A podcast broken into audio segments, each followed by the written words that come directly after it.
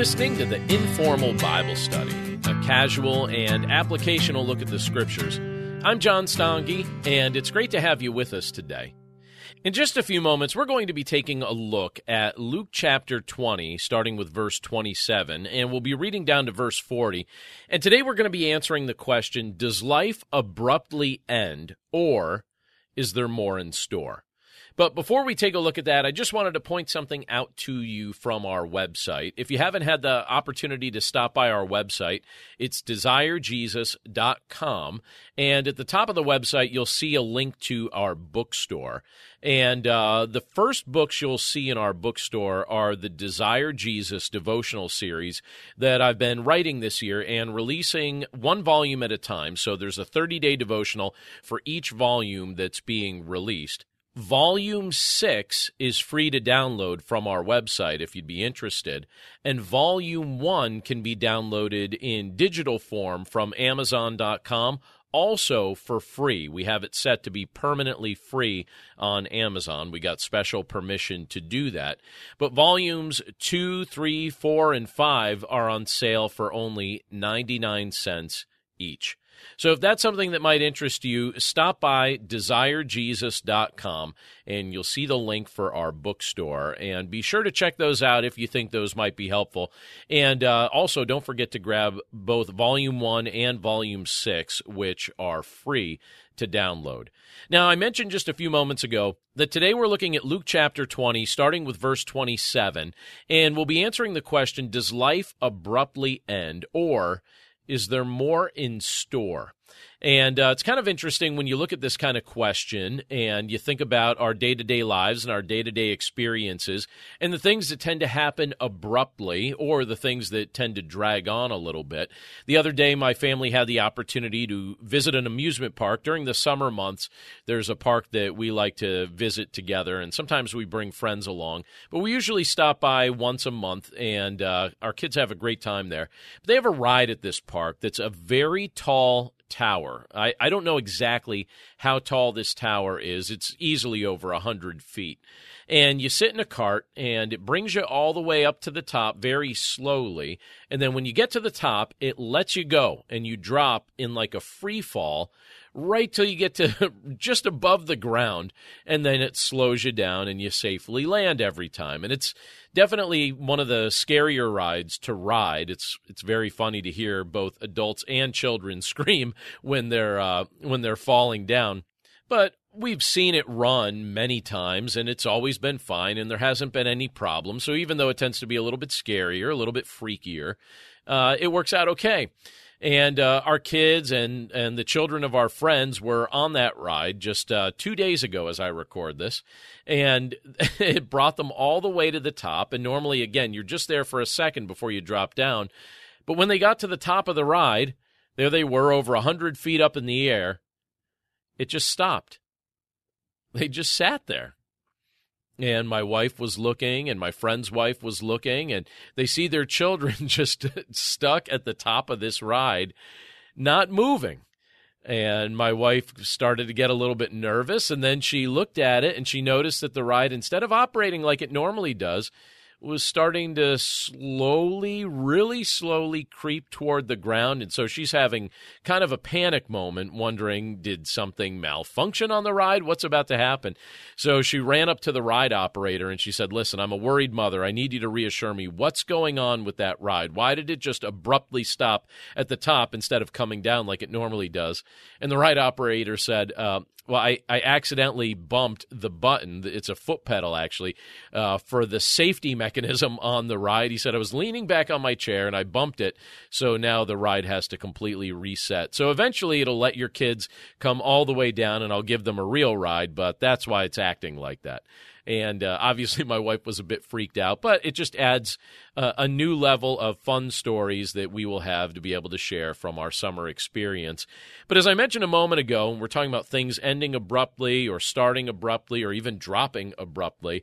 The question we're asking today is Does life abruptly end or is there more in store? And I'm about to read from Luke chapter 20, starting with verse 27. So if you have a copy of the scriptures handy, feel free to read along with me. I always read through the uh, English Standard Version is the the version I like the best, and um, uh, so that's what I'll be reading from. But if you're in your car or something like that, obviously just just follow along. This is what it says though in Luke 20, starting with verse 27. There came to him some Sadducees, those who deny that there is a resurrection, and they asked him a question, saying, "Teacher, Moses wrote for us that if a man's brother dies, having a wife but no children," the man must take the widow and raise up offspring for his brother.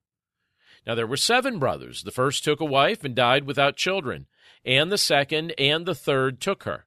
And likewise all seven left no children and died.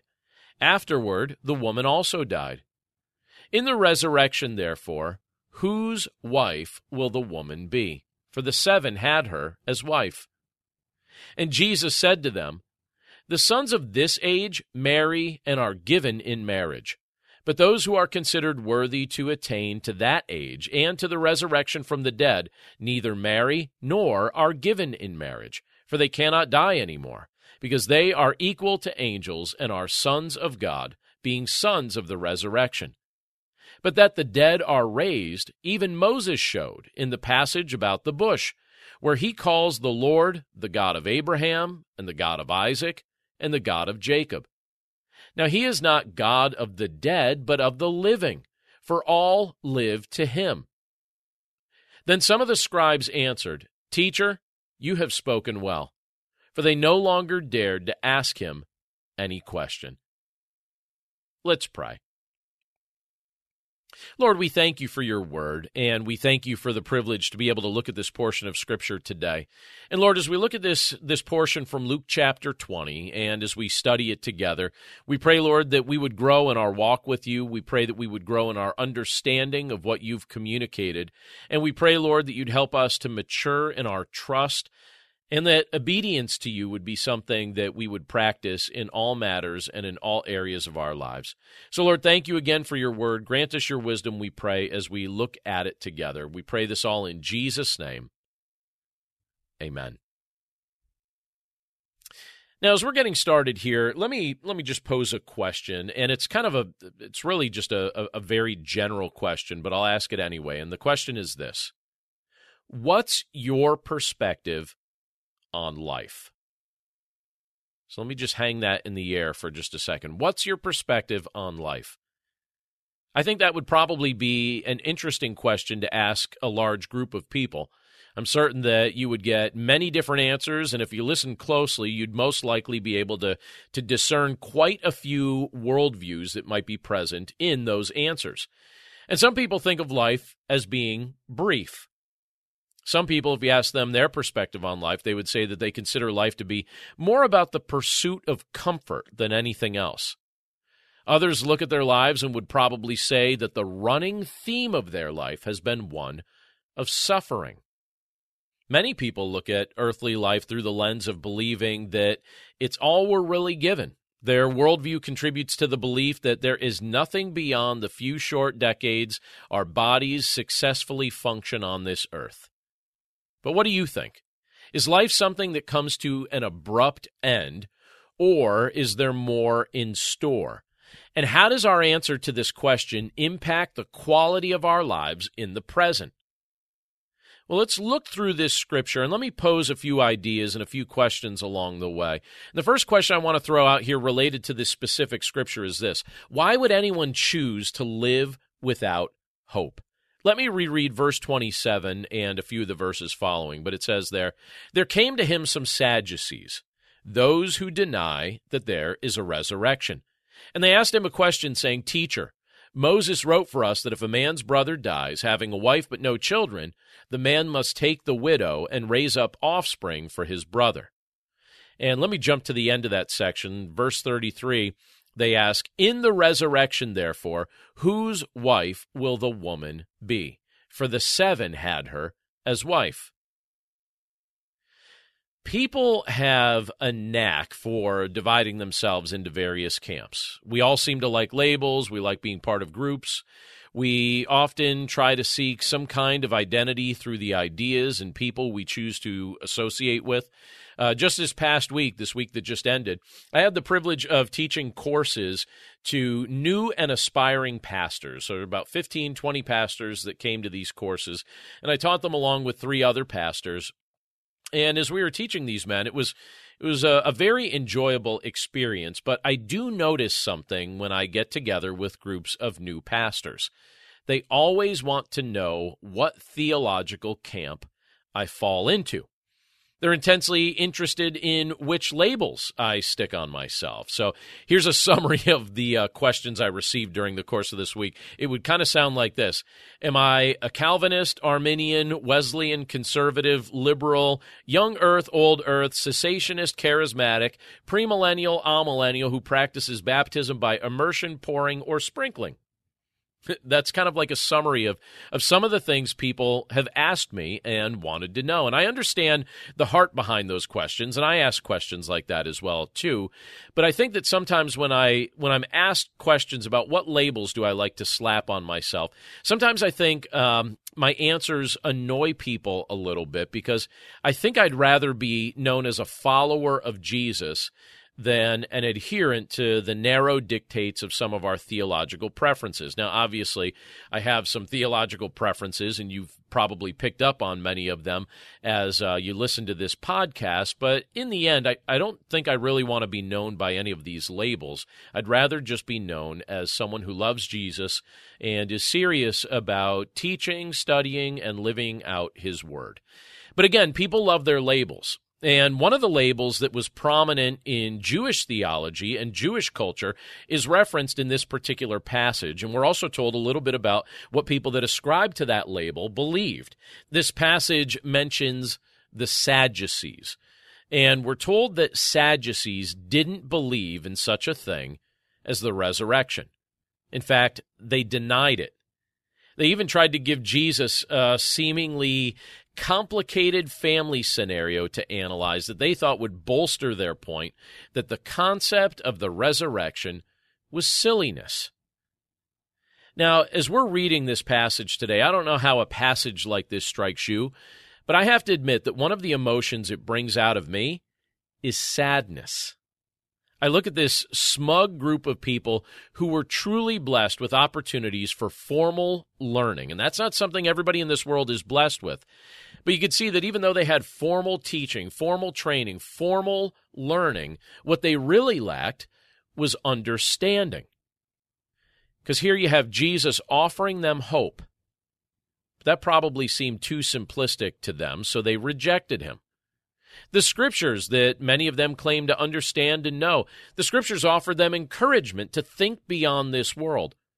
But that was information they did not embrace, partly because they had a bad habit of dismissing things in Scripture that didn't fit with what they already wanted to believe.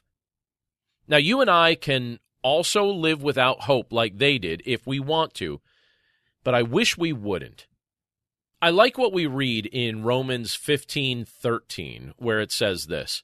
I pray that God, the source of hope, will fill you completely with joy and peace because you trust in him. Then you will overflow with confident hope through the power of the Holy Spirit. So, what's the scripture speaking to us about? What's it telling us? Well, through faith in Jesus, we are blessed with a confident hope that is designed by God to overflow from our lives. It's also fascinating to realize that with hope also comes joy, peace, confidence, and power. These are supplied to us in abundance through Jesus when we trust Him and stop working against what He's trying to teach us and stop working against what He's trying to do within us. Our future hope directly impacts the quality of our present day life. Why would anyone choose to live without hope when that's not something God has called us to do? Another question that might be valuable to ask as we look at a portion of Scripture like this is what will be different about us in the age to come? Look at verses 34 down to verse 36, where it says, and Jesus said to them, The sons of this age marry and are given in marriage.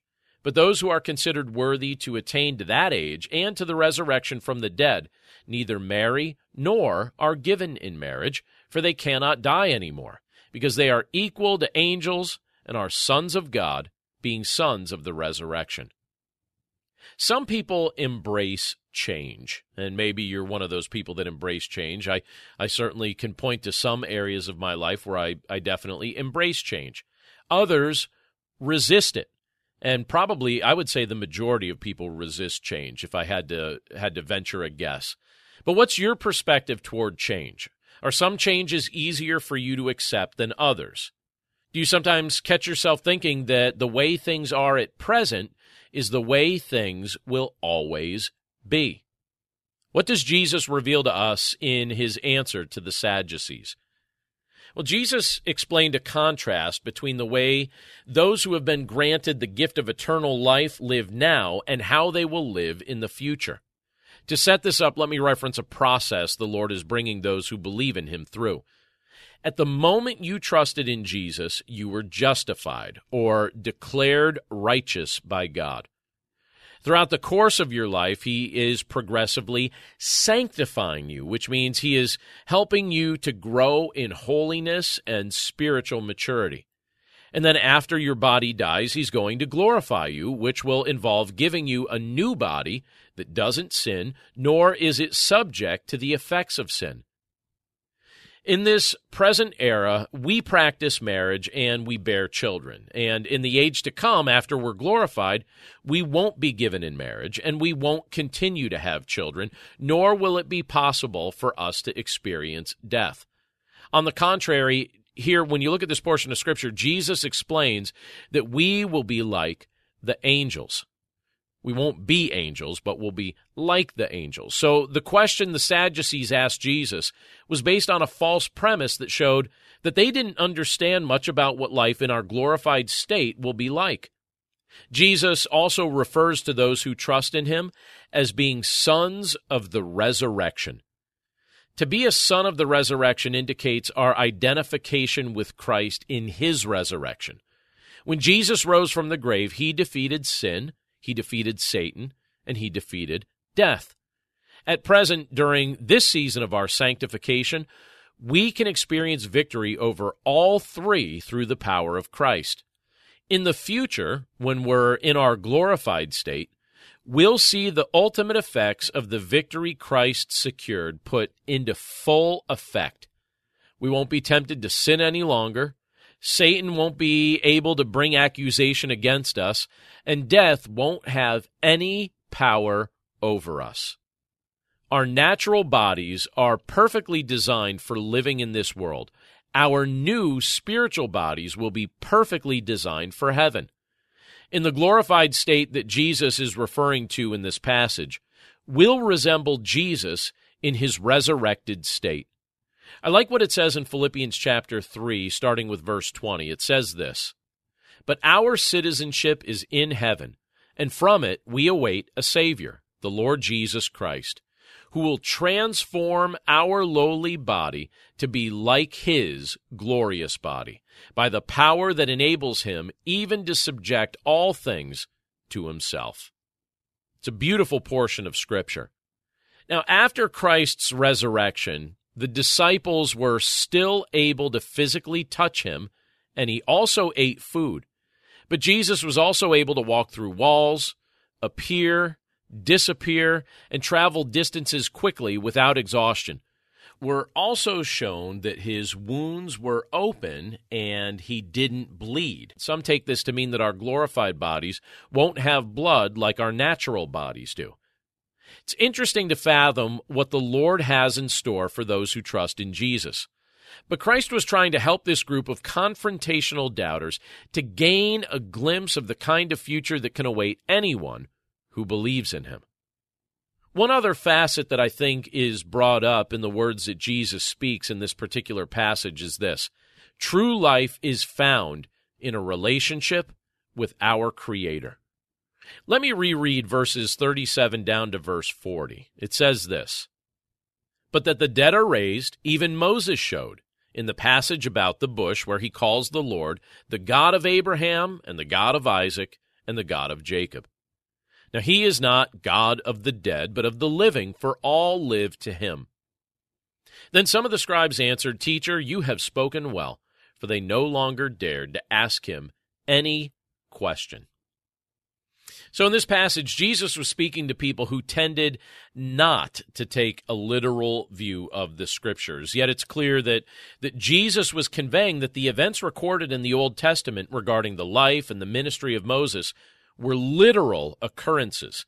Specifically, Jesus brings their attention back to the passage of Scripture where the Lord spoke to Moses from a bush. That portion of Scripture is found in Exodus chapter 3, starting with verse 2, and this is what it says And the angel of the Lord appeared to him in a flame of fire out of the midst of a bush. He looked, and behold, the bush was burning, yet it was not consumed.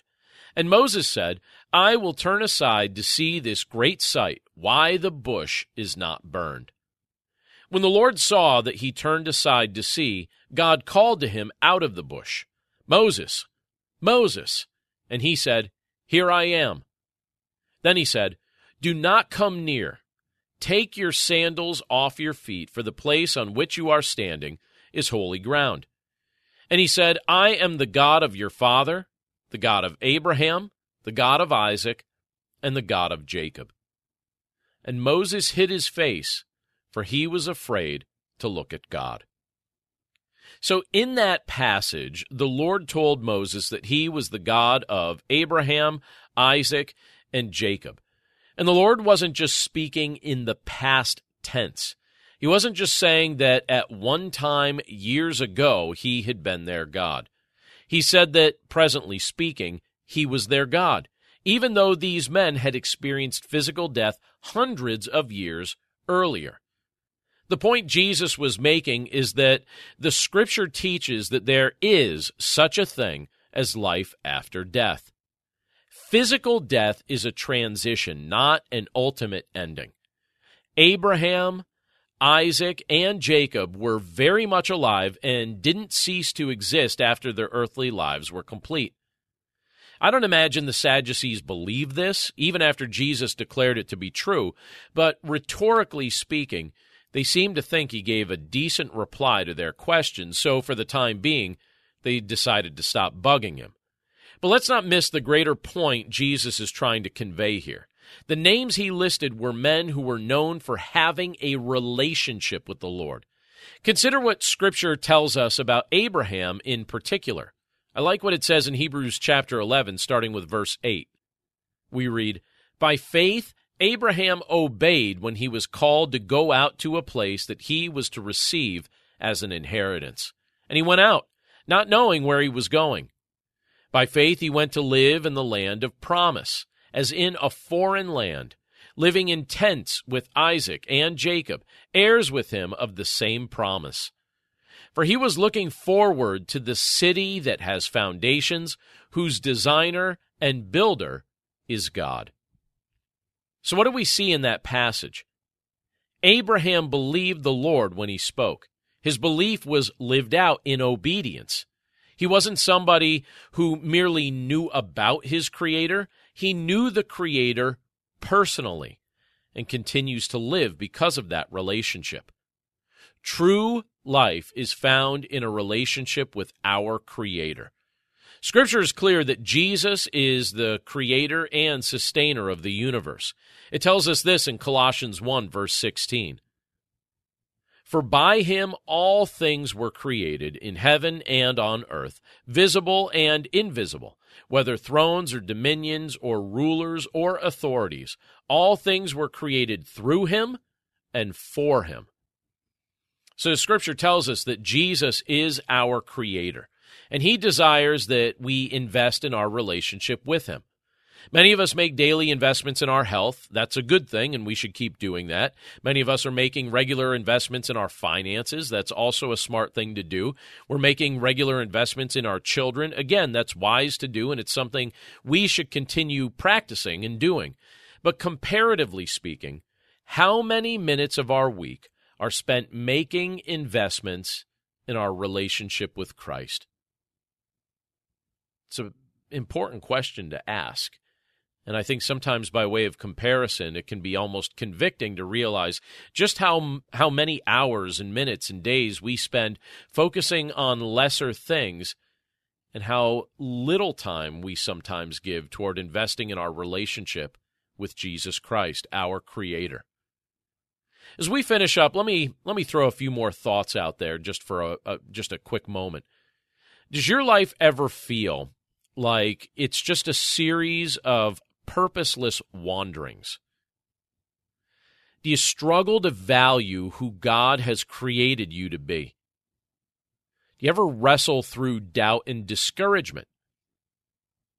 I would contend that if any of that is the case, you take a close look at your relationship with your Creator and begin making more intentional investments in it. Because He can bring clarity and encouragement into your life like nothing else and no one else can. You are meant for, I am meant for, we are designed for an ongoing, continually growing relationship with Jesus Christ, our Creator. So even though you could live without hope if you really wanted to, don't live without hope. Don't mistakenly believe that your future won't be any different from your past. True life is found in a relationship with Jesus Christ. He has great things in store for all who trust in him and confess him as Lord. Let's pray. Lord Jesus, we thank you again for this day, and we thank you for the privilege of being able to look at your word together, to read it, to study it, to meditate on its content, and by your grace to grow from it. Lord, we pray that you'd help us to be men and women after your own heart. We pray that we would trust you and love you and we pray, Lord, that we would approach each and every day that we live with great hope in you. That our greatest hope wouldn't be in one another, that our greatest hope wouldn't be in ourselves, that our greatest hope wouldn't be on some sort of governmental authority or on whether or not we achieve a level of creature comfort that is beyond what we've experienced in the past. We pray, Lord, that our hope that's lasting and true and doesn't fade or spoil, that that kind of hope, that kind of confident hope, would be in you. That you would fill us with your peace, that you'd fill us with your joy, that you give us your power and strength as we walk in the knowledge of you and great trust of you that you have prompted within our lives. Thank you, Lord, for all of these things. Thank you for your presence with us as well. And we pray this all in Jesus' name. Amen. Thank you again for listening to this episode of the Informal Bible Study. As I mentioned at the start of the program, we'd encourage you to stop by desirejesus.com slash bookstore. On that page, you'll find links to a whole bunch of resources that I've put together through the years. And uh, one of the resources you'll see right at the top of that page are the series of 30-day devotionals that I've been releasing one per month. You'll see a link to volumes one through six Volumes 2 through 5 are currently on sale in digital form for just 99 cents on Amazon. Volume 1 is set to be permanently free forever, hopefully, or as close to it as we can get uh, on Amazon. So if you want to download Volume 1, that's completely free. These are also, most of them are available in paperback as well. Obviously, those aren't free. But the digital versions of uh, of the books are either reduced or free. And volume six itself is available to download for free right from the website. But that's it for us today. Thanks again for listening. We hope you enjoy those resources. Uh, thanks for your feedback throughout the course of the week. It's always nice to hear from you. And we look forward to getting together again right here next Monday. Take care.